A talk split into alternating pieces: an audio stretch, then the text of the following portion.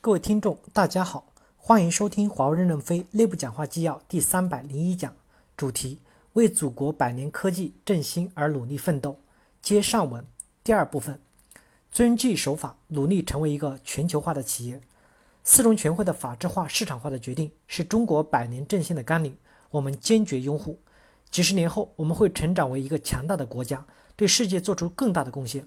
华为的市场已覆盖一百七十多个国家与地区，法律遵从是我们在全世界生存、服务、贡献最重要的基础。我们不仅要遵守各国法律、联合国的决议，而且在敏感地区视美国国内法为国际法，不然我们就不可能全球化。当前世界风云变化，危机重重，我们要严格的遵纪守法，用法律遵从的确定性来应对国际政治的不确定性，要严格的管制内外合规，严守商业边界。在知识产权方面，我们的核保护伞覆盖了世界所有的地区与我们的所有的产品，进入任何市场已无障碍。但我们的干部年轻，从青纱帐里走向世界舞台，还有诸多的短处。我们建立了一批曾经是地区部总裁、有资历的代表处的代表，组成了多个国家的子公司董事会，主管内外合规，履行监管职责，实现个人负责制，即不需要集体讨论。集体讨论是建设性的问题。就可以对可能会引起重大危机的问题发起攻击，这就是他们的忠诚。他们的表彰、提拔、奖励公司不管，对他们的弹劾、批评必须被最高层批准，从而约束了一群无知的青年，组成了庞大的市场队伍，成为一支有组织、守纪律、英勇奋斗的军队。我曾经提议过，表扬法务队伍是国际一流队伍，应领国际一流的薪酬，遭常务董事会否决。他们说，法务部打官司是国际一流的，建设性还不行，因此。法律遵从的队伍建设正在逐步加强。我们越快速发展，风险越大，我们自身运行的风险也极大。我们所处的一百七十多个国家与地区中，总会有战争、疾病、货币等风险。我们已在伦敦建立了财务风险控制中心，去年管理了一百七十八个国家、一百四十五种货币、五万多亿元人民币的结算量的风险，把损失降到最小。即使在即将在东京、纽约同时建立财务风控中心。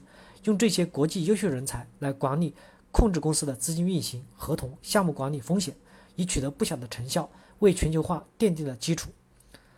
第三部分，国家的政策正在有利于最用最秀、最优秀的人去培养更优秀的人。用什么样的价值观，就能塑造什么样的一代青年。蓬生麻中，不服自直，奋斗创造价值是一代青年的责任与义务。我们处在互联网时代，青年的思想比较开放、活跃、自由。我们要引导和教育形成一支主流团队，为未来的领袖做好准备，也要允许一部分人快乐地度过平凡的一生。现实，华为奋斗在一线的骨干大多是八零后、九零后，特别是在非洲、中东的疫情战乱地区，阿富汗、也门，八零后、九零后是有希望的一代。近期，我们在美国招聘优秀中国留学生，财务全部都要求去非洲，去了艰苦地区。华为的口号也是先学会管理世界，再学会管理公司。我们国家百年振兴中国梦的基础在教育，教育的基础在老师。教育要瞄准未来，未来社会是一个智能社会，不是以一般劳动力为中心的社会。没有文化不能驾驭。若这个时期同时发生资本大规模雇佣智能机器人，过去的机器人是机器，不是人；未来的机器人是人，不是机器。智能机器人有自我学习的能力，两极分化会更严重。这时有可能西方制造业重回低成本，产业将转移回西方。我们将空心化，即使我们实现生产服务过程智能化，需要的也是高级技师、专家和现代农民。文化不高的农民加失业，因此我们要争夺这个机会，就要大规模的培养人。今天的孩子就是二三十年后冲锋的博士、硕士、专家、技师、技工。现代的农民代表社会为人类去做贡献，因此发展科技的唯一出路在教育，也只有教育。我们要更多关心的农村教师与孩子，让教师成为。